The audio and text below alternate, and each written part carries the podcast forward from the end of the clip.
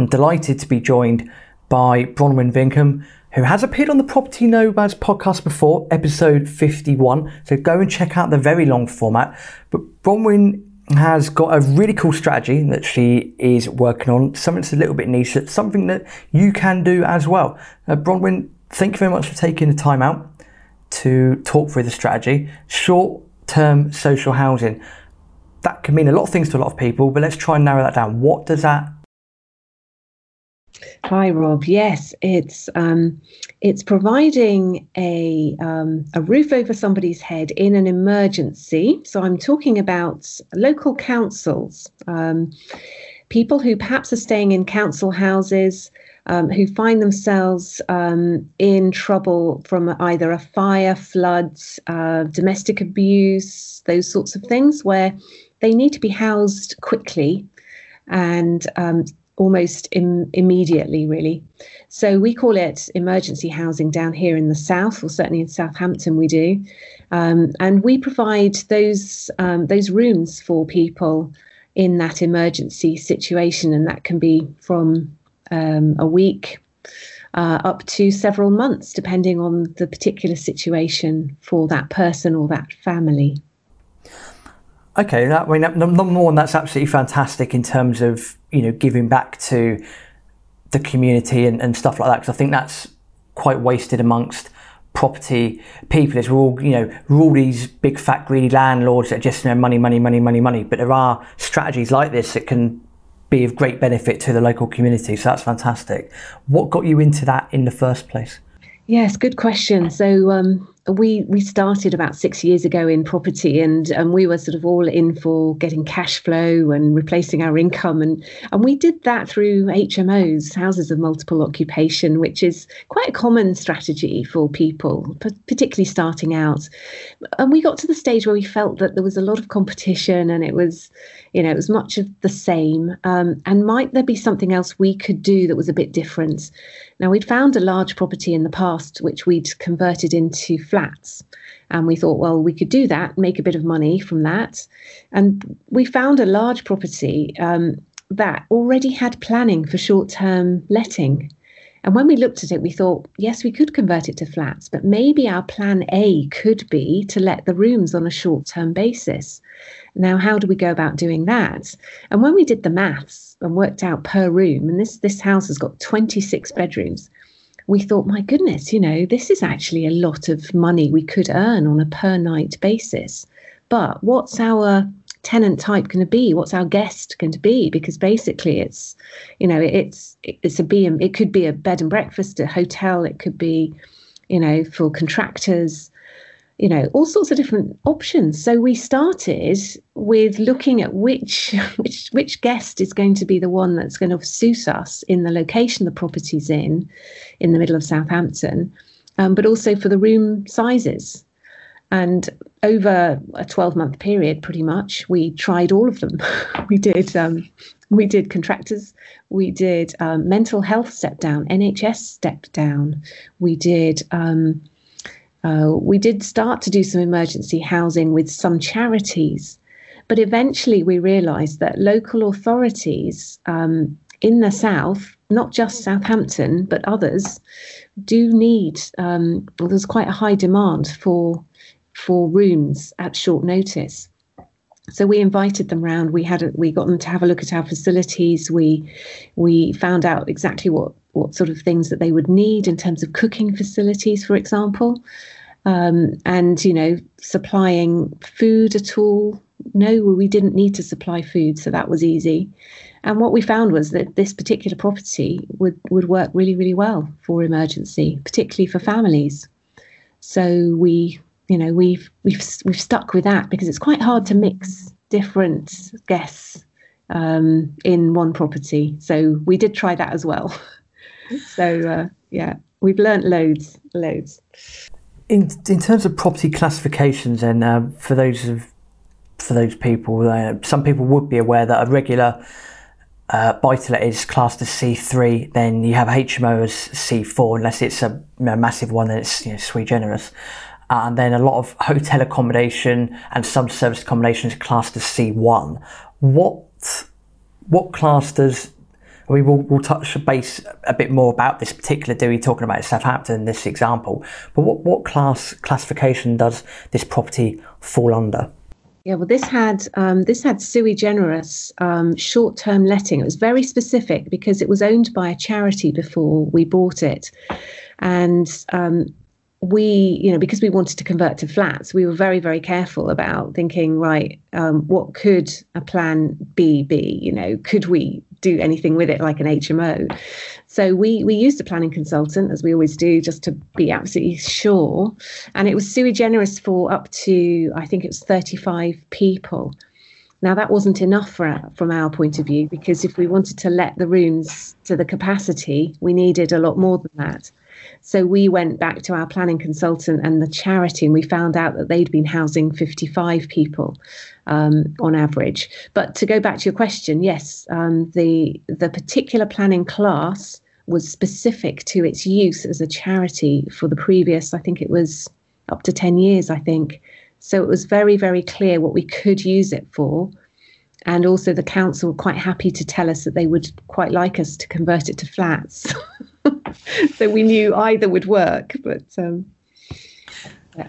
So in terms of establishing, um, this Sen Wharton says on the service accommodation section, he's very he's learned the lessons from both sides. He's done service accommodation model where he just picked a yeah, Edinburgh picked a place and just thought because it's you know very historic, loads of people are going to come visit, and he hadn't established a demand, and then realised there was actually quite a lot of competition. It didn't quite work for him where the second time he done it, he re- reverse engineered everything. He established the demand first, and then he's gone on and created a really successful business. Did you establish the demand first, or did you just think because you had a couple of exit strategies that it didn't really matter what you'd done, you, you thought it would work? Yeah, well, I would say he's he's very sensible doing that. Um, but in this in this game of property, at the stage we were at, we were looking to perhaps you know to turn this into flats. So we really didn't have that that breadth and that that research done. So, but what we did know was we knew quite a lot about the city. Um, and you know we knew Southampton pretty well, and we did look then go and do research pretty quickly around the area at hotels, bed and breakfasts, and what the demand was um, online. So we did we did know that there was demand. It's just when we did our numbers, we worked it out on a 65% occupancy. And we thought, well, you know, if demand isn't that high and we average 65%, will we still make a return on investment that we're looking for? Um, so, yes, I think with hindsight, and I do help teach people these things, you would go through your research first yeah, re- research is is important, but it sounds it sounds like you had the right contacts, right place, right time. So that sounds that as well.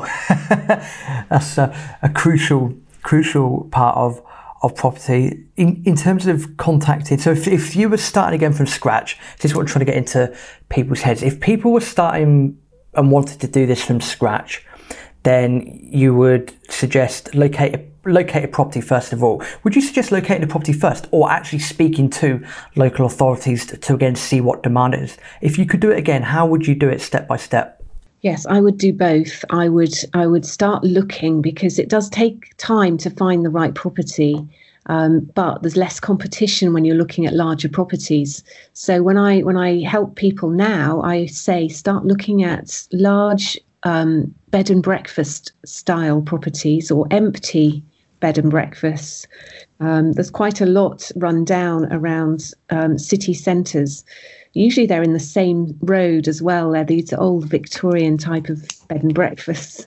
Um, so they're, they're definitely out there. Um, and and I would I would look at um, trying to uh, perhaps consider even a purchase lease option on a property. So if you start looking now, you've got more opportunity to negotiate. Um, and then you do your research as well at the same time so that you can see what um, where the demand um, is within charities and councils. Um, now, I did look at charities and I have looked at housing associations, um, but our sweet spot has very much been um, the emergency housing where they pay per night for stays of up to three months. Um, and so it is very specific and it is, you know, it is something that councils, all councils will recognise as an area that they support.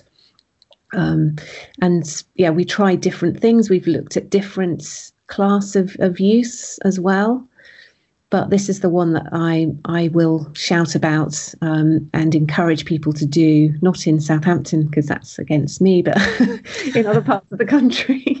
Um, I, you know, I really do think that this has high demand and is a very well, worthwhile sector to be supporting.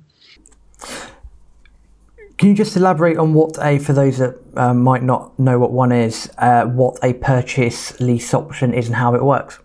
So, um, with the first property that we bought, we ended up buying from a charity, um, and that meant we had to fork out, you know, quite a few hundred thousand pounds with investor monies, and it all gets complicated with the finance.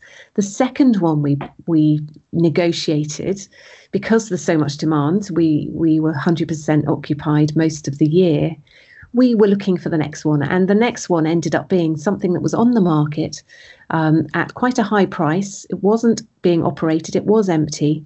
And we met the owner and we said to the owner, um, if you don't need the funds today, we'd be happy to buy this off you in, say, five or six years' time. Um, and we'd be happy to pay you a return on that um, every month um, between now and then. Would you be interested in earning a return on your money today and still selling it to us at the price or whatever we negotiated at in five years' time? And that's a purchase lease option. Basically, you're you're um, agreeing a lease for a number of years, so a rent. So you're renting it off the owner, and you we have an option to buy it at the end of that period or any time between the start and the end of that period. Um, so it gives gives the um, the owner a return from which they can also borrow. So the the person we um, we leased from has actually taken um, a mortgage out on on the lease. So it's really really neat. It's very very clever finance, uh, but it meant that we didn't have to, you know, put our hands in our pocket. Um, to buy the property, but because we knew we could buy it, we were happy to spend our money refurbishing it, knowing that in the end it was going to be ours and we would we could then afford to buy it later. So it's a really nice strategy. I think it works really, really well. We've negotiated two others subsequently, so I know it's a, it works. Um, particularly for landlords who have owned a property for quite a long time and they may not have a mortgage on it. Um, or they may be getting rid of several properties at once, and that's not great in one tax year. No, that can be quite disadvantageous getting rid of a lot in, in in the same tax year. Do you find that some landlords, when you're talking about purchase lease options, do you find that some will, if, they're familiar with it, will say, well, that's okay, but it gives you the right, but not the obligation to buy. People like that commitment. Have you ever had that query come up in those conversations? If so, how have you got around it? Yes, and it's quite it's quite hard to negotiate um, with a landlord because you do need to understand that they've got a certain um, knowledge and that they may not have done anything like this before. So you do need to make it really simple um, and also allay their fears with it.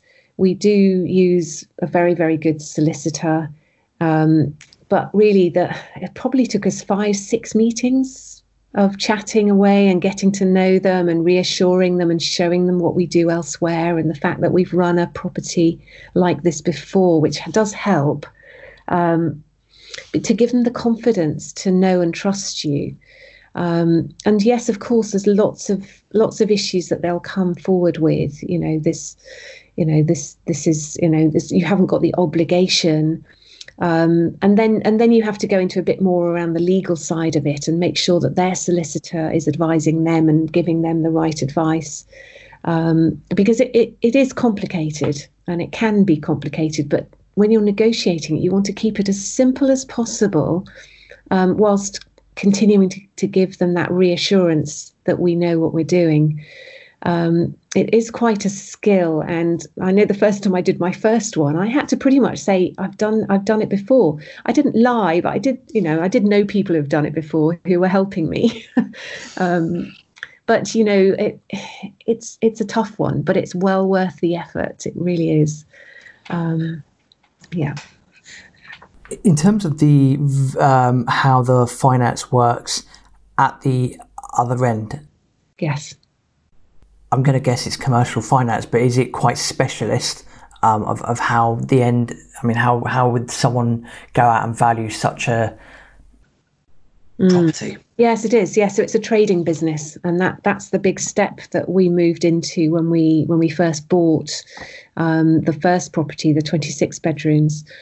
Um, it is a commercial um, building we it wasn't trading so we couldn't use numbers to get a mortgage on it as a trading business we had to trade it for a while so what we did was we got a bridging loan on it and after 6 months of trading we were able to replace that with a mortgage a commercial mortgage based on 6 months numbers now that doesn't always happen that well because you six the first 6 months doesn't always work out great um, in a business but either way, you do need a specialist lender um, who is, you know, used to lending to this type of business. It's very different to to residential.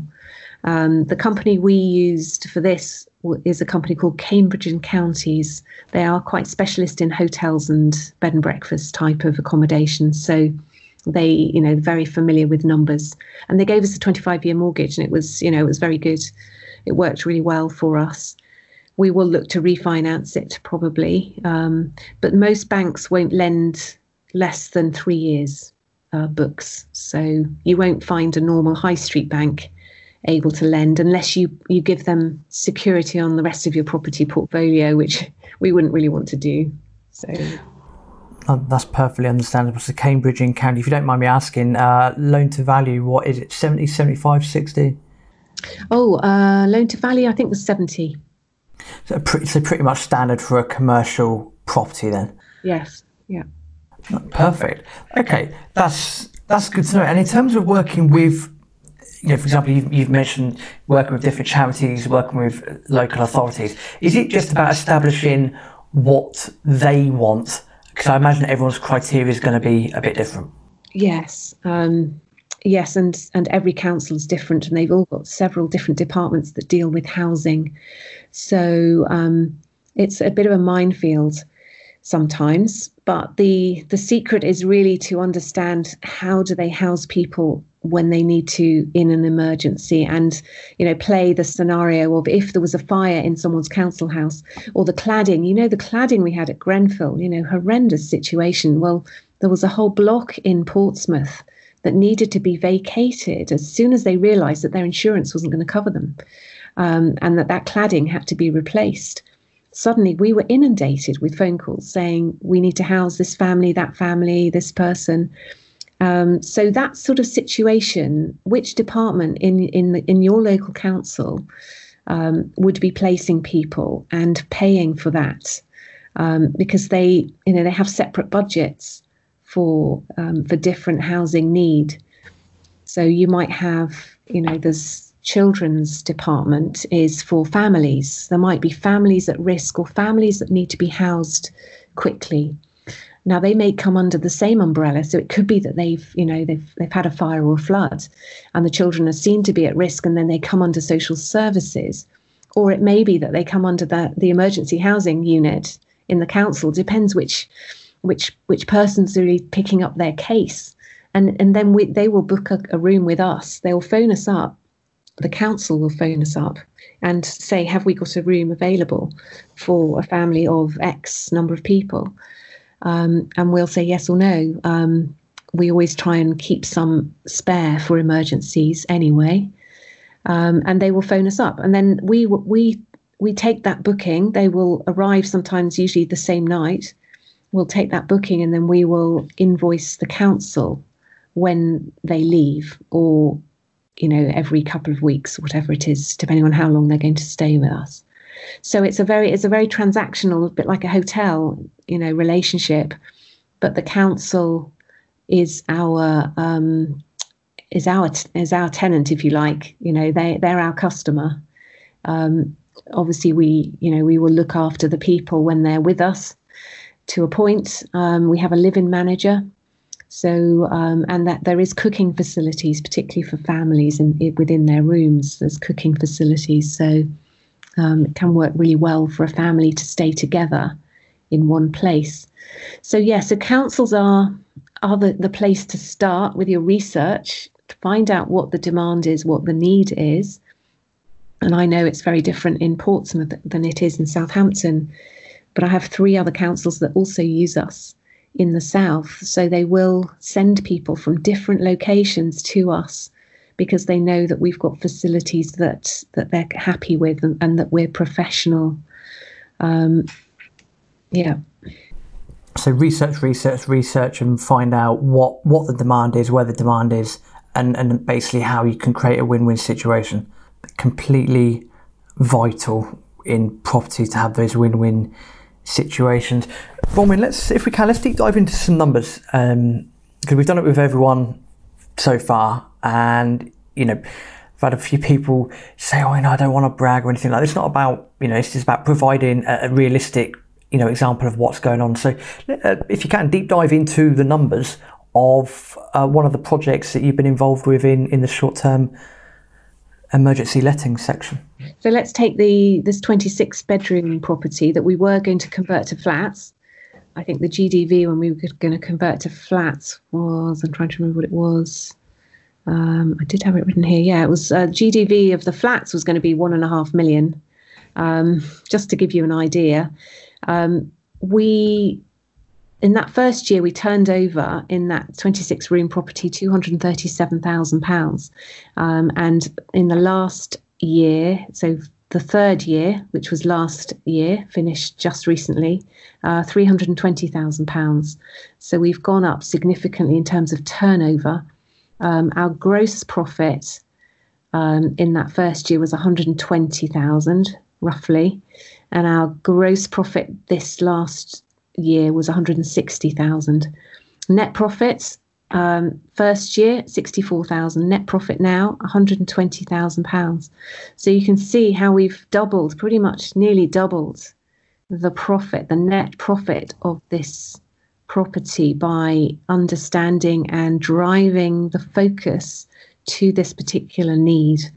And this isn't about us making massive profit here either. We are providing and, and, have refurbished, significantly refurbished this whole property, and it's looking absolutely lovely now. And people people come and they love it and they don't want to leave. Um, now, if I tell you what it was like when we first started, when I was doing my research, I went to look at other places where they housed emergency families and singles, uh, but particularly families and they were just the worst places. I wouldn't put I wouldn't put my worst enemy there. Um, and they would they would have families sharing, but they wouldn't share. They would have them in separate rooms, down corridors, up floors, and it was just awful to see. And I thought, well, if we're going to do anything, we're going to house families in a, a decent way where they can stay together. And I think that's why people will come to us first for this type of of use. Um, they're not luxury by any means, and the council don't want us to provide luxury um, because this is not they're going to be their home, but it is somewhere they call home, even if it is just for a few weeks. Our 26 bedroom um, building that I've been talking about has um, has been quite interesting because initially we started charging people, you know, from 25 pounds for a single room up to 50 pounds for a double room or or family room, um, and they were fairly basic. And we turned over uh, over two hundred and thirty thousand pounds in that first year, which was a, quite a shock to us. Um, and we we net net profit was around sixty four thousand pounds in that first year, and we thought, my goodness, we have an opportunity here to um, to create a, a really good return on investment. Now we had investors in this property that put the money in for us to buy it initially, um, or certainly deposit monies in. and they uh, ended up being shareholders of this. So their return on investment today is is over 37% ROI on their money. So we turn over now over 320,000 pounds a year. Um, and that's that's ticking up a little bit as we refurbish. Our prices go up a little bit. Um, our gross profit this last year has been 160,000. We have a lot of costs, because we actually pay for people to manage this property. So we have a live-in manager, we have a managing agent, if you like, um, that manages all of our um, guest houses because we now have four. So we have high cost. There's obviously high cost of managing and cleaning and maintaining a property of this sort. But because of economies of scale, we have a net profit of over £120,000, um, which we, you know, we reinvest and we improve it. And we now have a number of other properties that we're doing the same with. So this is a really good flagship example, really, of what's possible. Um, and, you know, these people have got massive needs. They have been in some awful places in the past. And some of these temporary places we went and did some research on before we before we actually started to try to find out well what's it like for people who have got emergency housing? And it's awful. Really is terrible. Um, really horrible smelly places where they're having to share rooms be in separate rooms. Families are split up and they have to go outside during the day and they, they, they've got to come back at night you know and it's like a hostel it's like a horrible place it's not a home. And we provide a home for them but it's not it's not posh you know but it's practical and and people really like it. So so yeah so those numbers look really um, look really good and they are good. Uh, we have replicated this in slightly different ways now with a purchase lease option and a couple of and a couple of long leases um, and their turnover is will be something along these lines. Um, we are we are housing street homeless at the moment during our COVID nineteen period in in one of our other properties. No, two of our other properties now.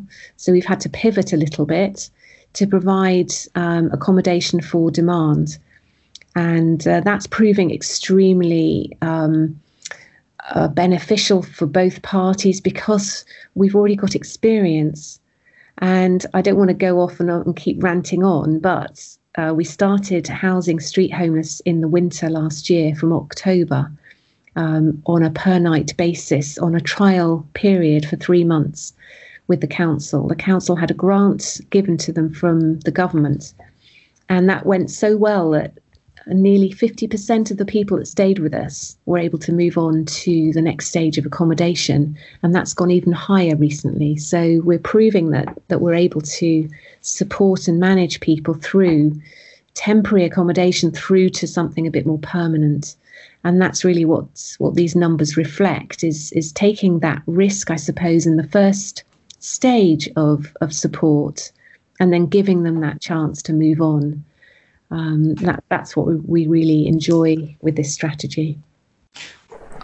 Completely, completely agree with you on that. I think you know if I was in your shoes doing a similar thing, I think it's you know the, the money's a great side uh, benefit from it, obviously, uh, also providing that service uh, effectively is you know very very good. Do you set the prices or do the council give you? So let's just say you're working with the council. Does the council give you a we can do X amount per night, or do you tell the council what the price is? How does that function work? It started the other way. It started, you know, they would tell us initially because they knew more than we did.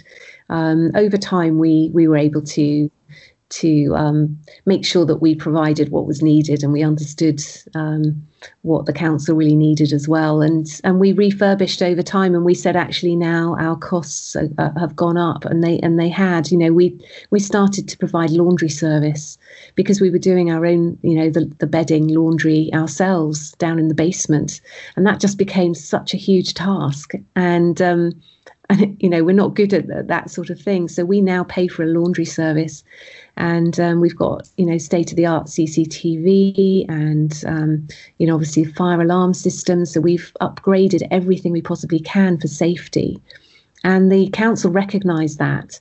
And were happy to pay a little bit more. So there's a bit of a range that they pay, you know. So some of the awful places I'd seen, I, I knew I knew they didn't get paid much because the landlords told me, you know, oh, I get shit shit pay for this one, and you just think, crikey, you know, these are these are real people here. Um, they're not the greatest guests, of course they're not, and let's not, you know, let's not believe that they're all, you know, um, sweetness and light, and they are not. Um, but it's only the minority that cause the biggest problem and the biggest headache. And the good thing about short term accommodation in this respect is that we can ask them to leave. Um, we don't have a contract with the individual and we don't have a contract with the council such that we have to house them in, in our property. So if somebody's, you know, misbehaving, making noise, you know, bringing something in they shouldn't, um, or you know, whatever it might be, we phone up the council and say, look, this person is not behaving according to our rules. Um, they need to be moved somewhere else, and that's when the council will actually move them. Now we have we can physically ask them and take them to the door and ask them to leave. So the live-in manager does need to be quite um, uh, firm, shall I say, on occasions. But you know, when you provide something nice and and you respect somebody, you get respect back on the whole. But there's always some people that struggle with that. So so we, you know, street homeless is a lot harder from that point of view as well. But again, you know, we find, find our, over time they understand us and they learn to trust us. Um, so, yeah, we do have security on hand from the council with the street homeless if we need it. And we have called on it on, on occasions.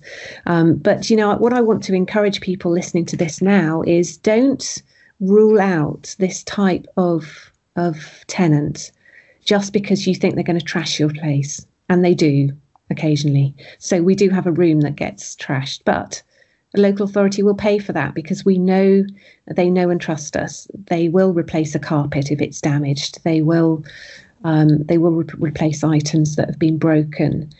Um, so it's not the end of the world, but the positives outweigh the negatives. And I'm encouraging people to give this a go and to contact me if they want to. Um, I'm more than happy to help mentor people through to to make this happen in your particular area if it's not Hampshire. Caveat: As long as it's not Hampshire, I'm happy to Absolutely. help. Absolutely. Well, you know, I I help everybody. Everybody knows that. So um, yeah, yeah, uh, it's tongue in cheek, but you know what I mean. In, absolutely, everyone everyone always jokes about the same thing. Is uh, when someone says, "Oh, I'm going to buy buy to lets up in Blackpool." So, oh no, no deals here. I've, I've got them all. It's like, yeah, okay. You know, at first you believe it, and then after a while, it's like, yeah, okay, fair enough.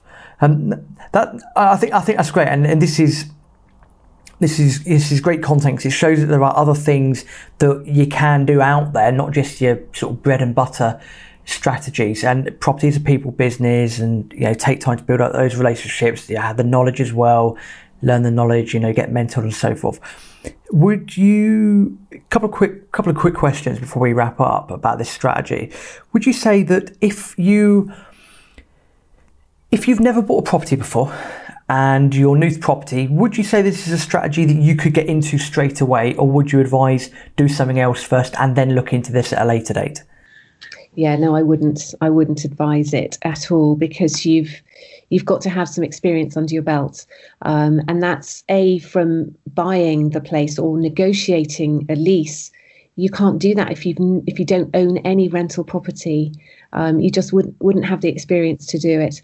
But what you can do if you're completely new, you can find um, you know residential houses that could be used by housing associations. So think about that. Housing associations are charities that will house people um, who are in need, and quite often housing associations um, have sprung sprung out of local authorities and work very closely with local authorities to house people um, who are in need. So that's an area you could look at if you want to particularly help people in this sector. Um, so forget the short term, but do the long term. um, housing associations quite often will take over a property and will pay you a guaranteed rent, and they will pay for everything. Um, and and that's great because it means it's less work for you. You may not get as much profit unless you did it yourself, but why not? You know, I think there definitely is demand. So you could start researching housing associations and start thinking about vulnerable people that you particularly have a, you know, affinity with, perhaps. There's plenty out there. You just need to Google it. Um, you'd be amazed how many people are out there trying to find good quality accommodation. Um, you know that from somebody who understands. I think that's that's the key. Um, you know, we're all tarred with the same brush, aren't we? Us landlords. You know, oh, you're just out to make a profit. Um, you can do both. You know, I think I'm I'm living proof that you can do both and not take advantage. Um, so no, I wouldn't start with it, um, but uh, I would certainly work with somebody who's done it before. So again, you know, more than happy to help people, but um, there aren't many people that are doing this. So you know, I'm encouraging that. Um, yeah, does that answer your question? One hundred percent. Absolutely, that's uh, that definitely answers that. The only thing I'd, I'd add on top of that would be to speak to a mortgage broker when you start getting involved in this this sort of field because as you've pointed out it's very specialist and you need to know the right people in the right place on the, on the finance side in order to get things over the line. Yeah yeah. And I, and I think I would I would add something I haven't mentioned yet which is this is um this is a trading business so this is a business that you are responsible for day in day out um, every minute of every day. You know this isn't just uh, you know an ast where you know they'll tell you if there's a problem. This is running as a business every day. So it's a very different type of of property investing.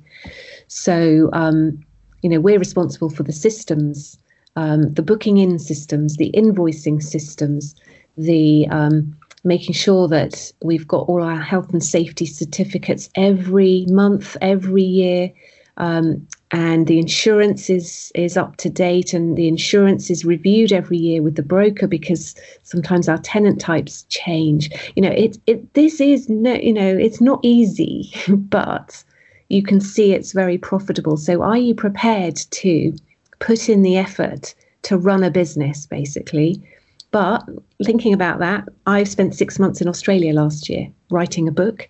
Um, I couldn't have done that without having very good people managing this business for me um, or with me. I have weekly meetings with them, still do.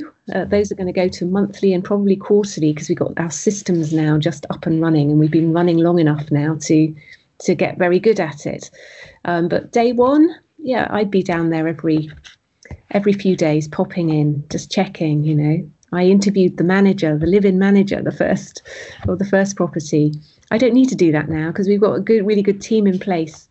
So I just want to reiterate that this this isn't something you just do and can then just leave. It, you you have got massive responsibility, but you've got returns for that.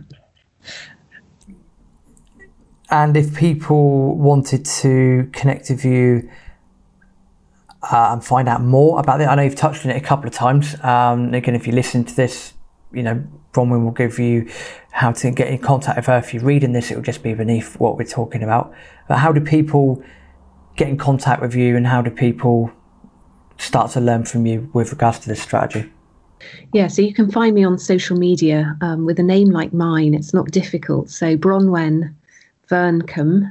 Um, um, I have um, I have a teaching and education business called Property Investing Foundation, but just Google my name, you'll find me. Um, send me a message. Um, find me on LinkedIn as well. That's probably quite good because all my contact details are on LinkedIn. Um, and yeah, you can um, you can find my book. Actually, that's probably a good place to start. If you, you know, no matter what stage you're at in your property journey, um, building your dream life, which I wrote last year, recently published is uh, on Amazon and Audible and Kindle as well.